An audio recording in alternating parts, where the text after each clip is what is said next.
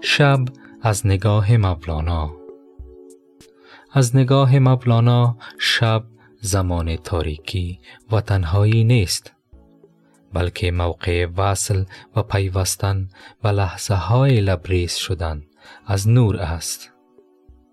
و خداوند در لحظات شب تیره ترین و ترین حلوای خودش را در دیگ شب برای آنانی که در این لحظه ها بیدار میمانند آماده می کند بیگاه شد بیگاه شد خورشید اندر چاه شد. خیزید ای خوشطالعان وقت طلوع ماه شد. شب از نظر مولانا زمان است که چشمان جهانیان بسته است.